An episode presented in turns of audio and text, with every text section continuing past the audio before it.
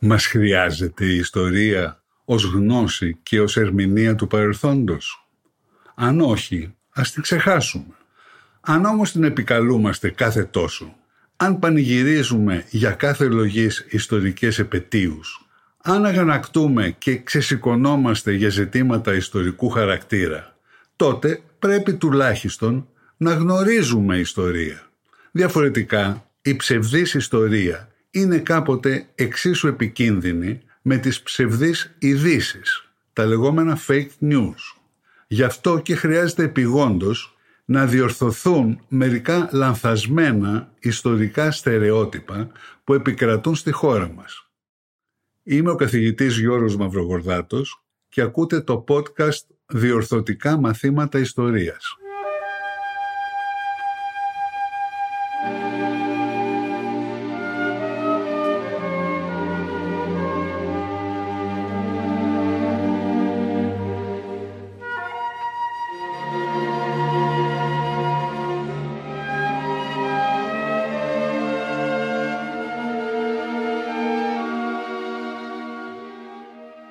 Στις 5 Ιανουαρίου 1941, 24 μέρες πριν πεθάνει, ο Ιωάννης Μεταξάς έγραψε στο ημερολόγιό του τα εξής.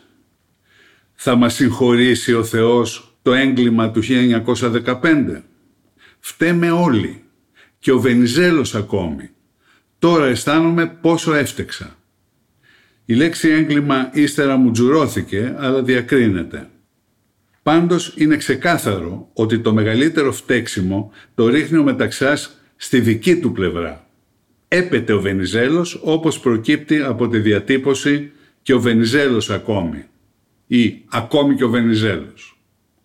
Είναι λοιπόν βέβαιο ότι ο Μεταξάς είχε μετανιώσει για τον καταλητικό ρόλο που έπαιξε το 1915 για την έκρηξη του εθνικού διχασμού. Δεν είναι όμως ξεκάθαρο σε τι ακριβώς αναφέρεται, σε ποιες συγκεκριμένες ενέργειές του. Στην επιφάνεια διαφώνησε οριστικά με τον Βενιζέλο αποκρούοντας τη συμμετοχή της Ελλάδας στην επιχείρηση των Δαρδανελίων.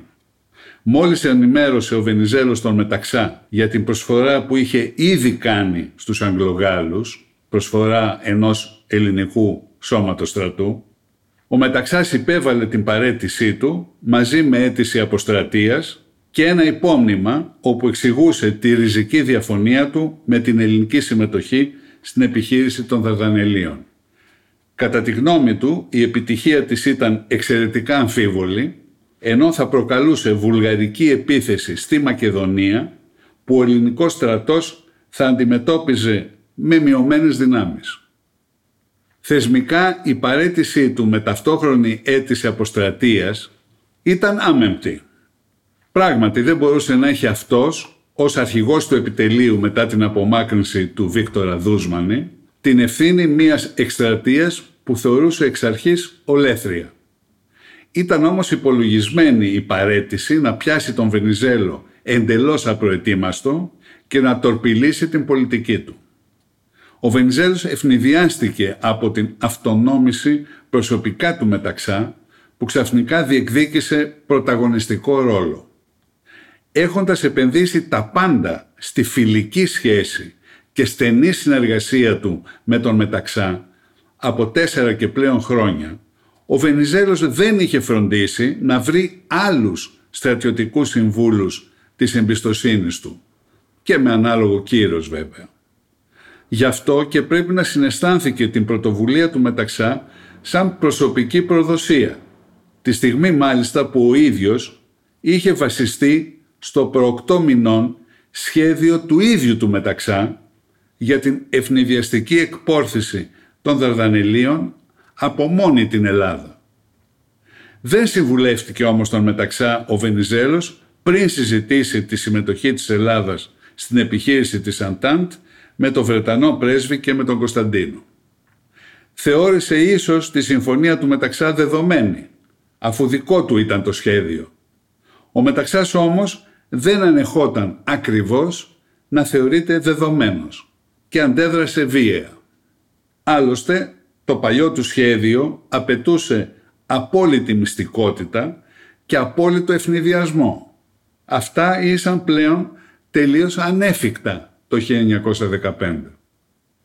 Ωστόσο, τον Βενιζέλο και τον Μεταξά χώρισε μια διαφωνία πολύ βαθύτερη και μονιμότερη από το παροδικό ζήτημα της επιχείρησης των Δαρδανελίων. Αφορούσε την ίδια την ιδέα επέκτασης του ελληνικού κράτους στη Μικρά Ασία.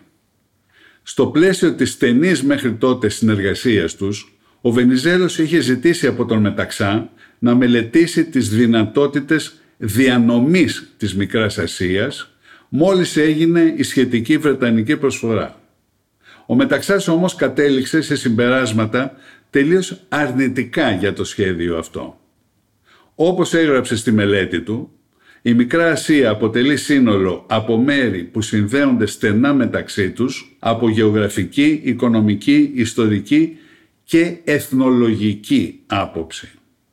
Είναι δύσκολο λοιπόν να διαιρεθεί η Μικρά Ασία πολιτικά χωρίς να δημιουργηθούν ανομαλίες στο οικονομικό και στο εθνολογικό πεδίο που θα οδηγούσαν σε προστριβές και πολέμους για την επανένωσή της. Τελικά ήταν αδύνατο να βρεθεί ένα ασφαλές και λειτουργικό σύνορο για μια περιορισμένη δυτική ζώνη όπως θα ήταν η επιδιωκόμενη ελληνική ζώνη στη Δυτική Μικρασία. Για να βρεθεί ένα τέτοιο σύνορο θα χρειαζόταν να μετακινηθεί πολύ ανατολικότερα με αποτέλεσμα να περιλαμβάνει η ελληνική ζώνη πληθυσμό μουσουλμανικό στη μεγάλη του πλειονότητα. Ειδικά μάλιστα για το Βιλεάιτιο Αιδινίου που είχε υπόψη να ζητήσει ο Βενιζέλος, ο Μεταξάς ήταν κατηγορηματικός. Θα ήταν σφάλμα να ακολουθήσει η ελληνική ζώνη τα όρια αυτά γιατί ήσαν εντελώς αυθαίρετα.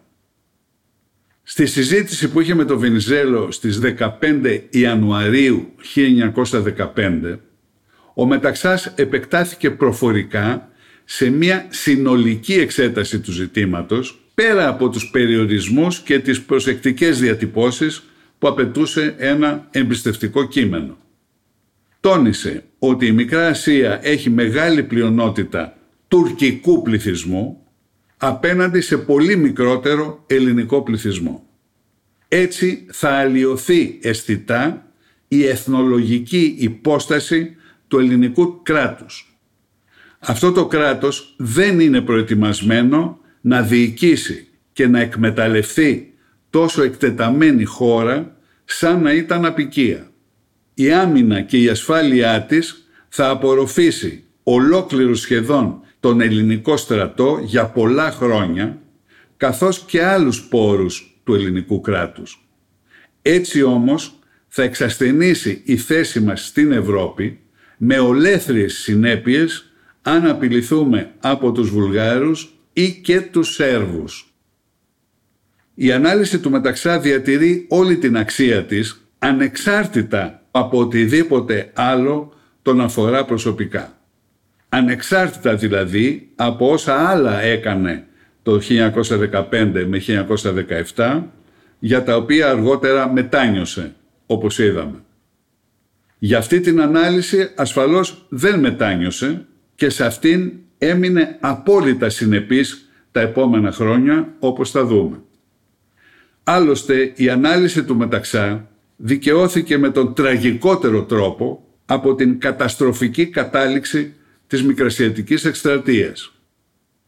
Νωρίτερα είχε δικαιωθεί με τον ηρωνικότερο τρόπο από τις δυσκολίες που συνάντησε ο Βενιζέλος στην προσπάθειά του να δικαιολογήσει στη συνδιάσκεψη της ειρήνης το 1919 την εδαφική επέκταση της Ελλάδας στη Μικρά Ασία.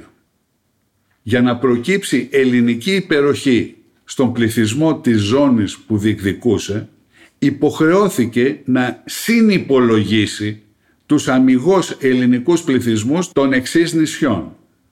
Ήμβρος, Τένεδος, Λίμνος, Λέσβος, Χίος, Σάμος, Ικαρία και Δωδεκάνησα. Το έκανε με τον ισχυρισμό ότι τα νησιά αποτελούν ενιαίο γεωγραφικό και οικονομικό σύνολο με την ακτή της Μικράς Ασίας.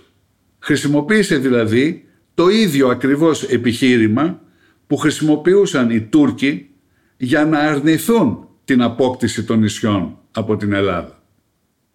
Αλλά στην ίδια την υπηρετική Μικρά Ασία, ακόμη και σύμφωνα με τις ελληνικές στατιστικές που επικαλέστηκε ο Βενιζέλος, η ελληνική ζώνη θα περιλάμβανε μεγάλη τουρκική πλειοψηφία. Κορυφαίοι Βρετανοί διπλωμάτες παρατηρούσαν εύλογα ότι αυτό θα εξασθένιζε πολύ την Ελλάδα. Θα εξασθένιζε πολύ την Ελλάδα η ενσωμάτωση τόσο μεγάλου τουρκικού πληθυσμού δίπλα ακριβώς από το μελλοντικό τουρκικό κράτος στα ανατολικά της ελληνικής ζώνης. Χωρίς να το γνωρίζουν, επαναλάμβαναν ακριβώς τη διάγνωση και προειδοποίηση του Μεταξά. Στο επόμενο επεισόδιο θα δούμε και άλλες απόψεις από τις οποίες μπορεί να γίνει λόγος για τύφλωση του Βενιζέλου με τη Σμύρνη.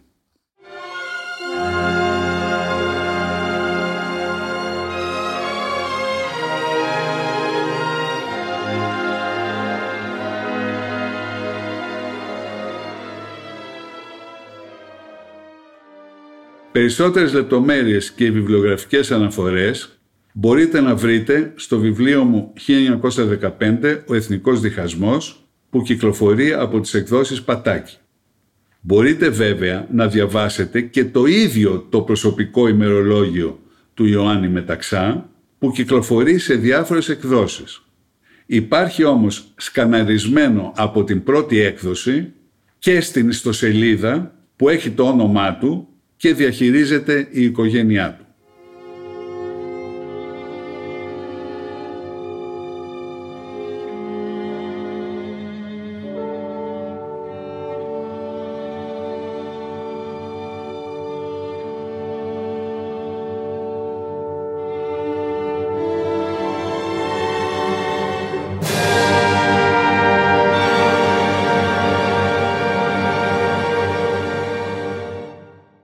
Ακούσατε το podcast «Διορθωτικά μαθήματα ιστορίας» με τον καθηγητή Γιώργο Μαυρογορδάτο. Θα τα ξαναπούμε την επόμενη Δευτέρα. Μπορείτε να ακούσετε διορθωτικά μαθήματα ιστορίας στο pod.gr, στο Spotify, στο Apple Podcasts, Google Play Music ή σε όποια εφαρμογή ακούτε μουσική ή podcast στο κινητό σας.